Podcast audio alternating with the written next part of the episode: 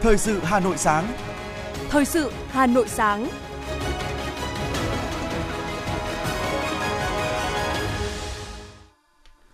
Mời quý vị và các bạn nghe chương trình Thời sự sáng nay thứ hai ngày 16 tháng 1 năm 2023. Những nội dung chính sẽ được đề cập đến trong chương trình. Chủ tịch nước Nguyễn Xuân Phúc thăm tặng quà người có hoàn cảnh khó khăn tại Đắk Lắk. Doanh nghiệp tăng tốc sản xuất hàng hóa dịp Tết Nguyên đán. Công an Hà Nội kiến nghị về công tác đăng kiểm phục vụ nhân dân. Trong phần tin thế giới có những tin đáng chú ý. Cơ hội tìm thấy người sống sót trong vụ rơi máy bay chở khách ở Nepal rất mong manh. Nợ công của Mỹ sẽ chạm ngưỡng vào ngày 19 tháng 1 tới. Sau đây là nội dung chi tiết.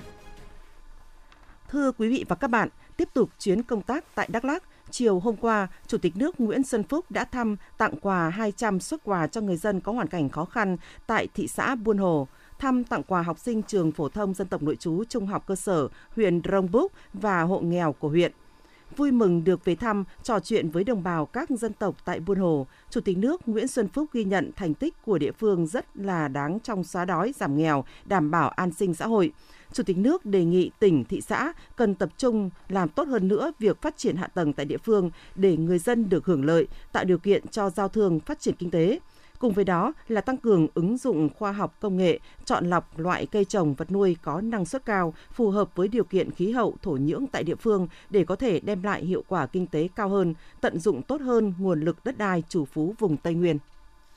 Chiều cùng ngày tại tỉnh Lào Cai, Chủ tịch Quốc hội Vương Đình Huệ thăm chúc Tết Đảng bộ, chính quyền, lực lượng vũ trang và nhân dân tỉnh.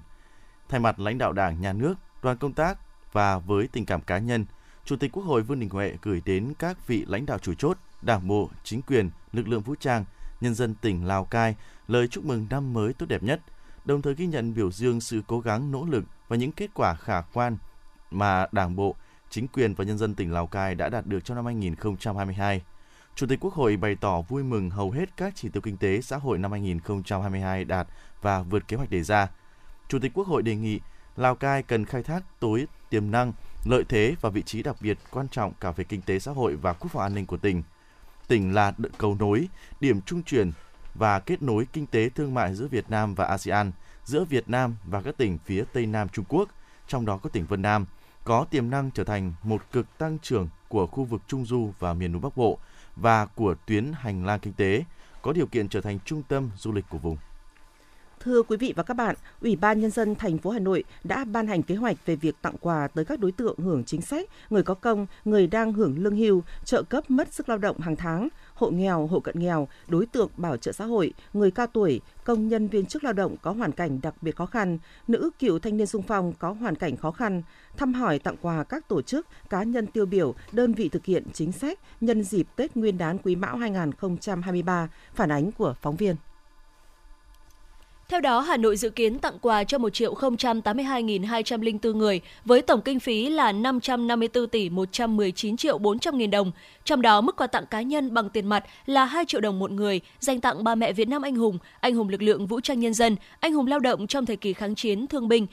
loại B, người hưởng chính sách như thương binh tổn thương cơ thể từ 21% trở lên, bệnh binh tổn thương cơ thể từ 41% trở lên. Thương bệnh binh của thành phố Hà Nội hiện đang được nuôi dưỡng tại 7 trung tâm thuộc các tỉnh liền kề. Mức quà tặng là 2 triệu đồng cũng được gửi tới các đối tượng là người hoạt động cách mạng trước ngày 1 tháng 1 năm 1945, lão thành cách mạng, người hoạt động cách mạng từ ngày 1 tháng 1 năm 1945 đến ngày khởi nghĩa tháng 8 năm 1945, tiền khởi nghĩa. Người có công giúp đỡ cách mạng đang hưởng trợ cấp hàng tháng, trường hợp người đứng tên trong gia đình được tặng kỷ niệm chương, tổ quốc ghi công hoặc bằng có công với nước đã mất thì đại diện vợ chồng con được nhận. Đại diện thân nhân của liệt sĩ, bố mẹ, vợ chồng, con, người có công nuôi, thanh niên xung phong đang hưởng trợ cấp hàng tháng, người hoạt động kháng chiến bị nhiễm chất độc hóa học, người hoạt động cách mạng, hoạt động kháng chiến bị địch bắt tù đày. Ông Đinh Hồng Phong, Phó Giám đốc Sở Lao động Thương binh và Xã hội Hà Nội cho biết thêm. Một cái mới trong năm nay đó là Hội đồng Nhân dân thành phố cũng đã ban hành nghị quyết số 25 ngày 8 tháng 12 năm 2022 quy định về cái mức hỗ trợ kinh phí hoạt động hàng năm, trong đó là có những cái chế độ về thay thế đối với cái chế độ mới về đại diện của Ban Liên lạc Tù Chính trị thành phố Hà Nội và nội dung mức quà của thành phố đối với các đối tượng nhân dịp Tết Nguyên đán ngày Thương binh Liệt sĩ, rồi ngày Quốc khánh hay như là ngày Quốc tế Thiếu nhi. Thì đây cũng là một cái chủ trương rất là mới và chính sách thì nó cũng đều được tăng hơn so với các cái dịp trước mà lại được triển khai đúng vào dịp Tết Nguyên đán. Thì đây cũng là một cái điều rất là phấn khởi đối với các đối tượng được hưởng các cái chính sách xã hội của Đảng, Nhà nước và đặc biệt là của thành phố Hà Nội trong dịp này. Ngoài quà tặng của thành phố, các địa phương tùy vào điều kiện và khả năng thực tế có thể có các cơ chế chính sách hỗ trợ các gia đình chính sách xã hội khó khăn trên địa bàn quản lý, bảo đảm các đối tượng đều có Tết. Theo bà Trương Thị Thu Hà, trưởng phòng Lao động Thương binh và Xã hội quận Bắc Từ Liêm cho biết, để chuẩn bị tốt nhất các điều kiện cho người dân trên địa bàn quận được đón Tết Nguyên đán Quý Mão 2023 vui tươi, lành mạnh, an toàn và tiết kiệm, quận Bắc Từ Liêm đã quan tâm chỉ đạo các phòng ban ngành, hội, đoàn thể và các phường tổ chức chu đáo các hoạt động phục vụ Tết trên địa bàn. Trong đó, địa phương quan tâm thực hiện tốt các chế độ chính sách, tặng quà Tết tới các đối tượng chính sách xã hội và thăm hỏi tặng quà gia đình chính sách, vận động các tổ chức xã hội, các tầng lớp nhân dân phát huy tinh thần tương thân tương ái, giúp đỡ các gia đình nghèo, cận nghèo, gia đình có hoàn cảnh khó khăn, người già không nơi nương tựa, trẻ em mồ côi lang thang cơ nhỡ, để tất cả mọi người, mọi nhà cùng đón Tết cổ truyền của dân tộc trong không khí vui vẻ, đầm ấm. Bà Trương Thị Thu Hà cho biết. Hiện nay thì chúng tôi còn 82 hộ cận nghèo, do đó là Tết năm nay chúng tôi cũng rất là quan tâm tới các đối tượng cận nghèo và đối tượng mới thoát nghèo vì họ vẫn còn có những hoàn cảnh rất là khó khăn. Chúng tôi tổ chức một cái chương trình gặp mặt tặng quà cho tất toàn bộ các hộ cận nghèo và hộ mới thoát nghèo, thoát cận nghèo với tổng kinh phí dự kiến là khoảng gần 600 triệu đồng. Toàn bộ cái nguồn này từ xã hội hóa và quà ở đây chúng tôi tặng ngoài tiền mặt đối với các hộ cận nghèo là ít nhất là 1.600.000 đồng và quà ở đây là khoảng 600.000 đồng bằng hiện vật để động viên tinh thần cho các hộ có hoàn cảnh khó khăn. Chúng tôi tổ chức 13 đoàn lãnh đạo quận sẽ đến thăm trực tiếp các hộ, động viên các hộ người có công tiêu biểu trên địa bàn quận và các cái hộ có hoàn cảnh đặc biệt khó khăn.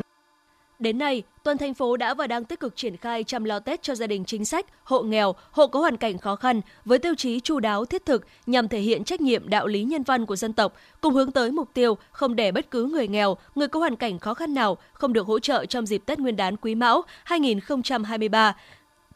Thực hiện tốt mục tiêu, đảm bảo tất cả mọi người, mọi nhà đều có Tết.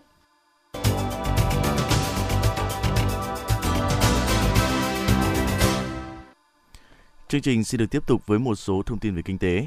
Thưa quý vị và các bạn, thời điểm này, không khí sản xuất tại nhà máy xí nghiệp phân xưởng sản xuất bánh kẹo rất nhộn nhịp, khẩn trương nhằm đưa ra thị trường nhiều sản phẩm chất lượng phục vụ tiêu dùng Tết Nguyên đán. Dịp này thì doanh nghiệp cũng đã tuyển thêm công nhân tăng cường vào tổ sản xuất tại nhà máy để đáp ứng kế hoạch đặt ra. Theo bà Lê Phương Ngọc, phụ trách truyền thông và thương hiệu của Công ty Cổ phần Bánh Mứt Kẹo Hà Nội, năm nay, mặc dù giá đầu vào nguyên liệu tăng hơn so với mọi năm, nhưng công ty đang nỗ lực tìm giải pháp để đưa ra thị trường các sản phẩm với giá cả phù hợp nhất. Nhiều doanh nghiệp cũng nhận định, nhu cầu tiêu thụ hàng Tết năm nay sẽ khả quan và tăng hơn so với cùng kỳ năm trước. Do đó, các doanh nghiệp sản xuất thủy, hải sản chế biến, bánh kẹo, nước ngọt, nước giải khát, hàng nông sản đã đặt mục tiêu sản lượng và doanh số cao. Các công ty sản xuất kinh doanh thịt gia súc gia cầm cũng đã hoàn tất khâu chuẩn bị tại trại chăn nuôi và trại liên kết để đảm bảo nguồn hàng cung cấp cho thị trường, đủ thực phẩm thiết yếu cho người tiêu dùng. Trong bối cảnh giá nhiên liệu đầu vào tăng cao, nhiều doanh nghiệp đã lên kế hoạch sản xuất, chuẩn bị các vật tư đầu vào, làm việc với các đối tác để giảm chi phí, giữ bình ổn giá sản phẩm tới tay người tiêu dùng. Nhiều chuyên gia tài chính kỳ vọng năm 2023, làn sóng giảm lãi suất huy động sẽ tiếp tục lan tỏa, tạo điều kiện giảm lãi suất cho vay hỗ trợ người dân, doanh nghiệp thời gian tới. Đối với lãi suất cho vay, Vietcombank trở thành ngân hàng đầu tiên cam kết giảm lãi suất cho vay ngay ngày đầu năm 2023. Ông Nguyễn Thanh Tùng, Phó Tổng Giám đốc phụ trách Ban điều hành Vietcombank cho biết, ngân hàng cam kết sẽ giảm 0,5% một năm lãi suất cho vay đối với tất cả các khách hàng có dư nợ hiện hữu và dư nợ phát sinh. Thời gian áp dụng từ nay đến hết ngày 30 tháng 4 năm 2023. Doanh nghiệp hộ gia đình cá nhân được nhà nước cho thuê đất trực tiếp dự kiến được giảm 30% tiền thuê đất mặt nước phải nộp năm nay là nội dung chính đang được Bộ Tài chính lấy ý kiến dự thảo quyết định của Thủ tướng Chính phủ về giảm tiền thuê đất, thuê mặt nước năm 2023. Theo đó, Bộ Tài chính đề xuất tiếp tục giảm 30% tiền thuê đất cho các doanh nghiệp, hộ gia đình, cá nhân. Đề xuất này được Bộ Tài chính đưa ra trong bối cảnh các ngành, lĩnh vực sử dụng nhiều đất trong sản xuất kinh doanh như bất động sản, nông nghiệp, khai khoáng, gặp khó khăn do tín dụng thắt chặt, cầu thị trường giảm. Do vậy, Bộ Tài chính trình Thủ tướng Chính phủ quyết định cho phép gia hạn chính sách tiền giảm tiền thuê đất, mặt nước như áp dụng cho năm 2022. Ủy ban Chứng khoán Nhà nước vừa cảnh báo nhà đầu tư về hoạt động cung cấp dịch vụ chứng khoán trên không gian mạng. Theo thông báo của cơ quan quản lý, trong thời gian gần đây, một số doanh nghiệp có dấu hiệu hoạt động cung cấp dịch vụ giao dịch chứng khoán trực tuyến và dịch vụ cho khách hàng vay tiền mua chứng khoán, nghiệp vụ môi giới chứng khoán thông qua hệ thống website và các app giao dịch. Như là công ty cổ phần đầu tư Con đường xanh Greenway Investment với website là www.greenstock.vn và app Greenstock. Khi không được Ủy ban Chứng khoán Nhà nước cấp phép, quản lý giám sát theo quy định của pháp luật về chứng khoán, nhà đầu tư có thể gặp rủi ro khi có tranh chấp xảy ra mà không được pháp luật bảo vệ quyền lợi và lợi ích của mình. Vì vậy, Ủy ban Chứng khoán Nhà nước khuyến cáo nhà đầu tư thận trọng khi thực hiện các giao dịch đầu tư chứng khoán trên các app giao dịch này. Nhà đầu tư chịu trách nhiệm đối với các rủi ro có thể phát sinh.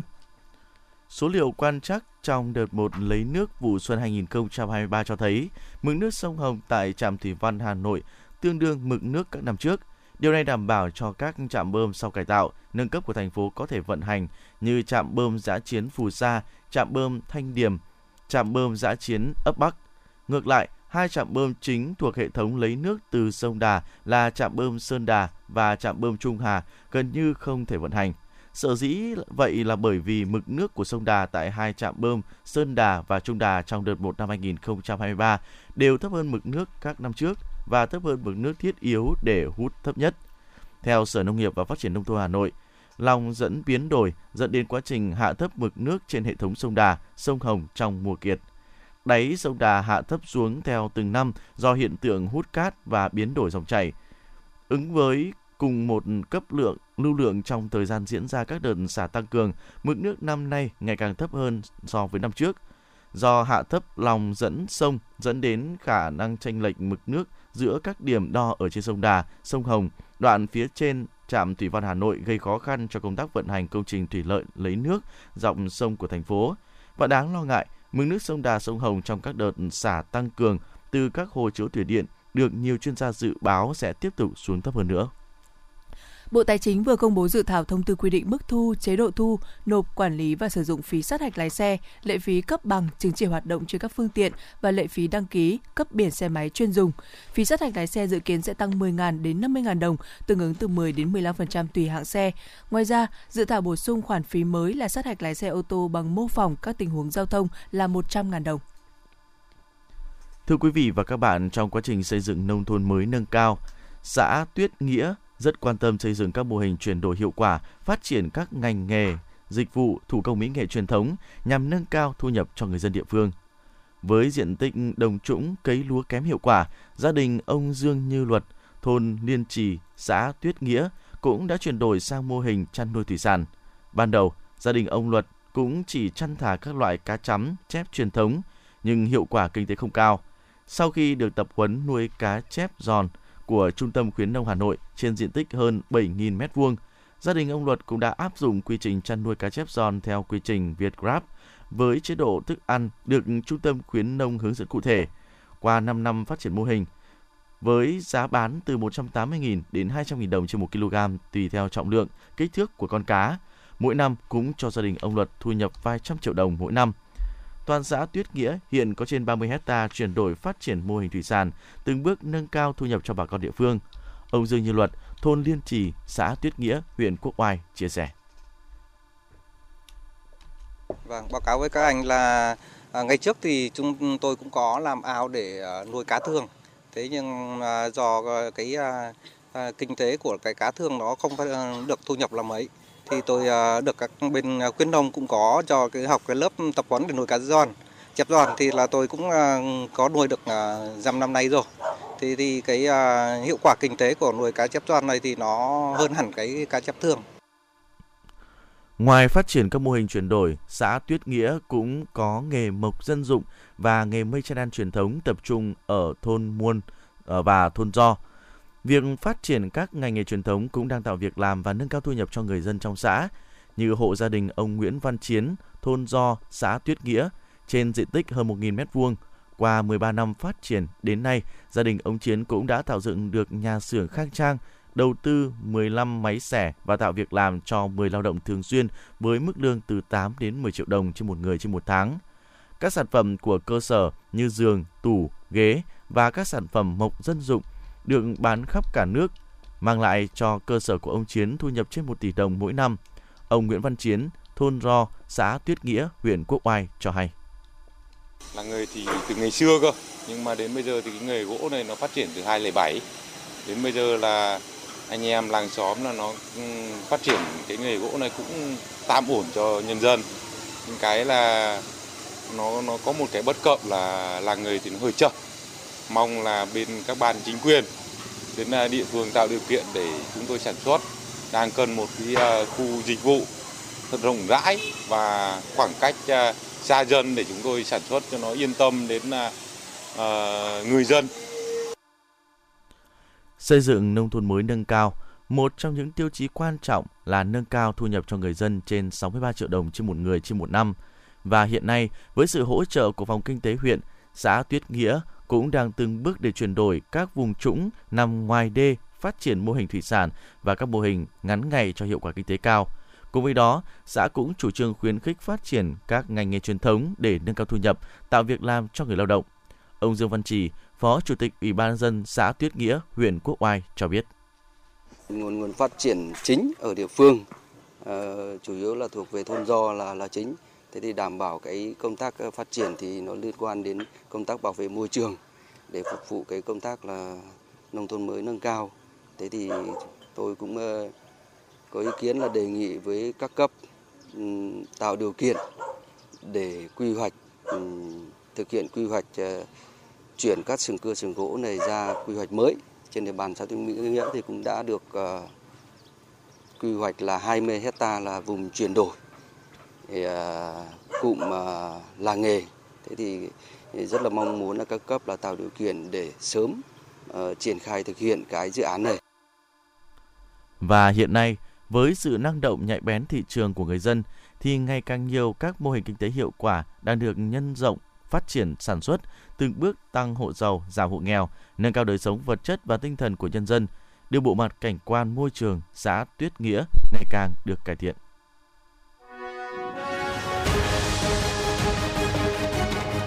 Thời sự Hà Nội, nhanh, chính xác, tương tác cao.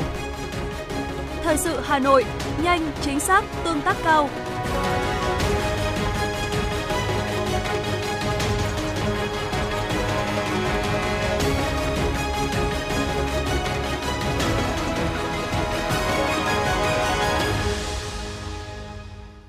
Thưa quý vị, Công an thành phố Hà Nội cho biết, sau khi thông tin về việc xử lý sai phạm tại các trung tâm đăng kiểm xe cơ giới trên địa bàn, đơn vị đã có kiến nghị về công tác đăng kiểm phục vụ nhân dân giải quyết thực trạng ùn tắc hiện nay. Để duy trì hoạt động đăng kiểm phục vụ nhu cầu của người dân và doanh nghiệp, cơ quan cảnh sát điều tra Công an thành phố Hà Nội đã báo cáo Ủy ban nhân dân thành phố chỉ đạo Sở Giao thông Vận tải, các trung tâm đăng kiểm các nội dung tăng cường triển khai các biện pháp đảm bảo duy trì hoạt động đăng kiểm, đồng thời động viên các cán bộ, nhân viên khắc phục khó khăn, nâng cao tinh thần trách nhiệm phục vụ người dân, doanh nghiệp, chủ động bố trí hợp lý nhân lực để làm thêm thời gian, kể cả ngày nghỉ, đáp ứng nhu cầu kiểm định của người dân và doanh nghiệp,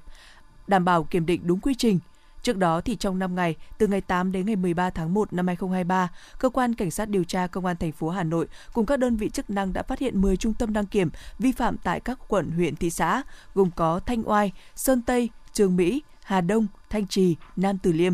Qua điều tra xác định, sai phạm phổ biến tại các trung tâm đăng kiểm là nhận hối lộ để các phương tiện không đủ điều kiện đăng kiểm được bỏ qua các lỗi như phanh, đèn, trọng tải, hoán cải, lốp hay khí thải. Theo Booking.com, Tết là một trong những ngày lễ quan trọng nhất ở Việt Nam và là dịp người Việt có nhu cầu du lịch đi lại tăng cao để cùng ăn mừng đoàn viên với gia đình bạn bè. Hòa nhịp cùng sự mở cửa trở lại với du lịch trên thế giới, năm 2023 đánh dấu sự hồi sinh đầy hứa hẹn đối với du khách Việt. Trang du lịch trực tuyến chuyên về lĩnh vực lưu trú này công bố số liệu tìm kiếm mới nhất cho thấy các địa điểm ưa thích của du khách Việt trong dịp Tết Quý Mão 2023. Theo đó, thì trong danh sách 10 điểm đến được lựa chọn nhiều nhất, Đà Lạt, tỉnh Lâm Đồng là thành phố được tìm kiếm nhiều nhất ở Việt Nam trong dịp Tết. Tiếp đến lần lượt là Nha Trang, tỉnh Khánh Hòa, Vũng Tàu, Bà Rịa Vũng Tàu, Đà Nẵng, Phú Quốc, tỉnh Kiên Giang, thành phố Hồ Chí Minh, Hà Nội, Sapa, tỉnh Lào Cai, Mũi Né, tỉnh Phan Thiết, Huế, tỉnh Thừa Thiên Huế. Booking.com đánh giá ngoài Hà Nội là điểm đến được tìm kiếm nhiều nhất thì các thành phố biển vẫn luôn là điểm đến yêu thích của người Việt dành cho kỳ nghỉ ở bên gia đình. Theo dự báo du lịch năm 2023 của chuyên trang này, 75% du khách Việt sẽ chọn du lịch như một cách để chữa lành sức khỏe tinh thần, chuyển hóa sức khỏe hoặc đạt sự cân bằng vào những thời điểm quan trọng của cuộc sống. Và Hà Nội, nơi hội tụ nhiều loại hình du lịch khiến cho du khách luôn chọn là điểm đến hấp dẫn. Bộ Công an đang lấy ý kiến dự thảo luật căn cước công dân sửa đổi. Điểm mới đáng chú ý của dự thảo là việc nêu những trường hợp công dân được cấp thẻ căn cước công dân. Theo đó, đối với người từ 14 tuổi trở lên thì trình tự, thủ tục cấp cơ bản không thay đổi và sẽ bắt buộc cấp căn cước công dân. Đối với công dân là trẻ em dưới 6 tuổi nhưng chưa đăng ký khai sinh thì sẽ thực hiện cấp thẻ căn cước đồng thời khi đăng ký khai sinh. Trường hợp công dân là trẻ em đã đăng ký khai sinh thì cha mẹ hoặc người giám hộ đến cơ quan quản lý căn cước làm thủ tục cấp thẻ. Tuy nhiên, trẻ dưới 6 tuổi thì không có thông tin sinh trắc học.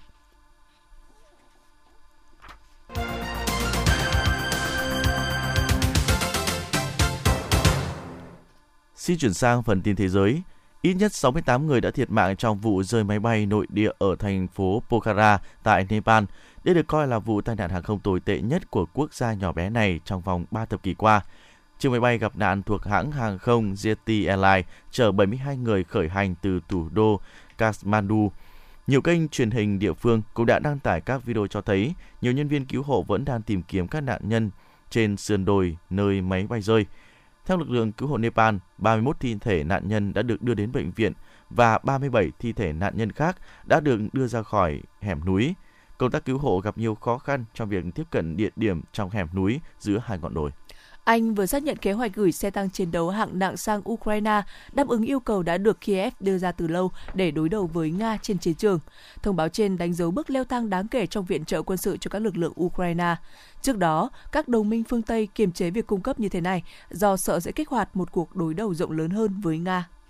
Ông Medvedev, cựu Tổng thống Nga và đương kim Phó Chủ tịch Hội đồng An ninh Quốc gia Nga, vừa bày tỏ thái độ gay gắt trước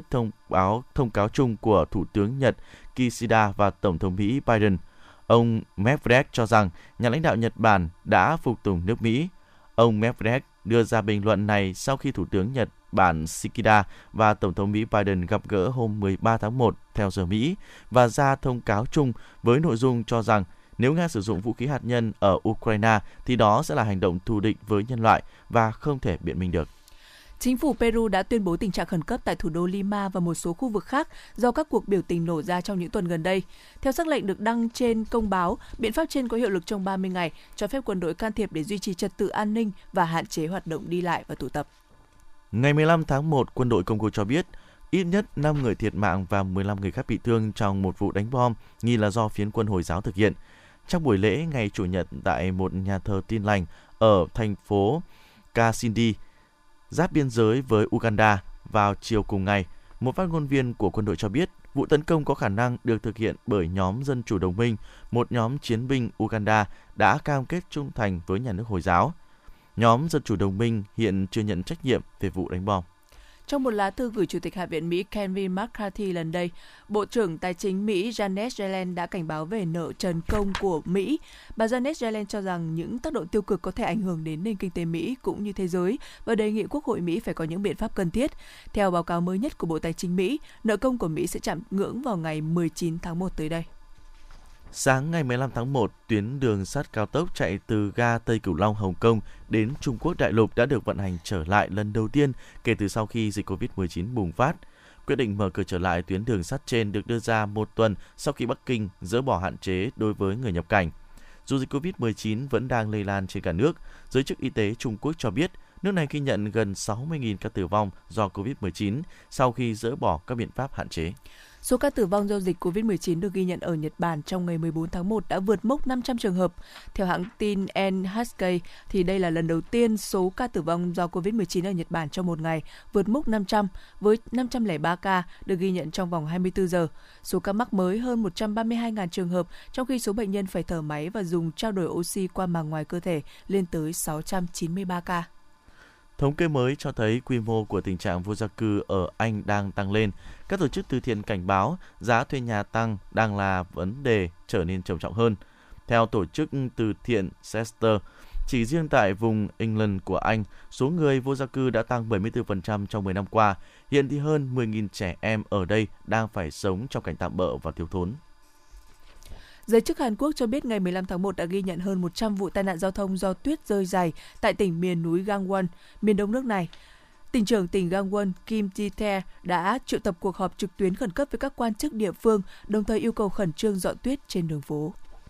Trung Quốc đã phóng thành công tên lửa đẩy Trường Chinh 2D, đưa 14 vệ tinh mới vào vũ trụ. Tên lửa Trường Chinh 2D được phóng vào lúc 11 giờ 14 phút theo giờ địa phương từ trung tâm phóng vệ tinh Thái Nguyên ở tỉnh Sơn Tây, miền Bắc Trung Quốc. Hai vệ tinh này đều được trang bị các thiết bị quang học để quan sát trái đất và sẽ cung cấp cho tỉnh Sơn Đông các dịch vụ cảm biến từ xa nhằm khảo sát đất đai và phục vụ cho nông nghiệp, lâm nghiệp cũng như bảo vệ môi trường và ngăn ngừa giảm thiểu thiên tai.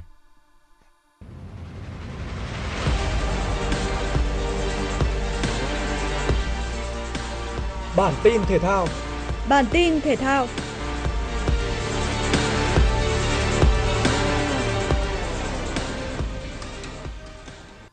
FIFA công bố danh sách rút gọn 5 người do giải thưởng huấn luyện viên nam xuất sắc nhất năm 2022. Trong danh sách này, huấn luyện viên Lionel Scaloni là người trẻ nhất và có cú bứt phá mạnh mẽ nhất.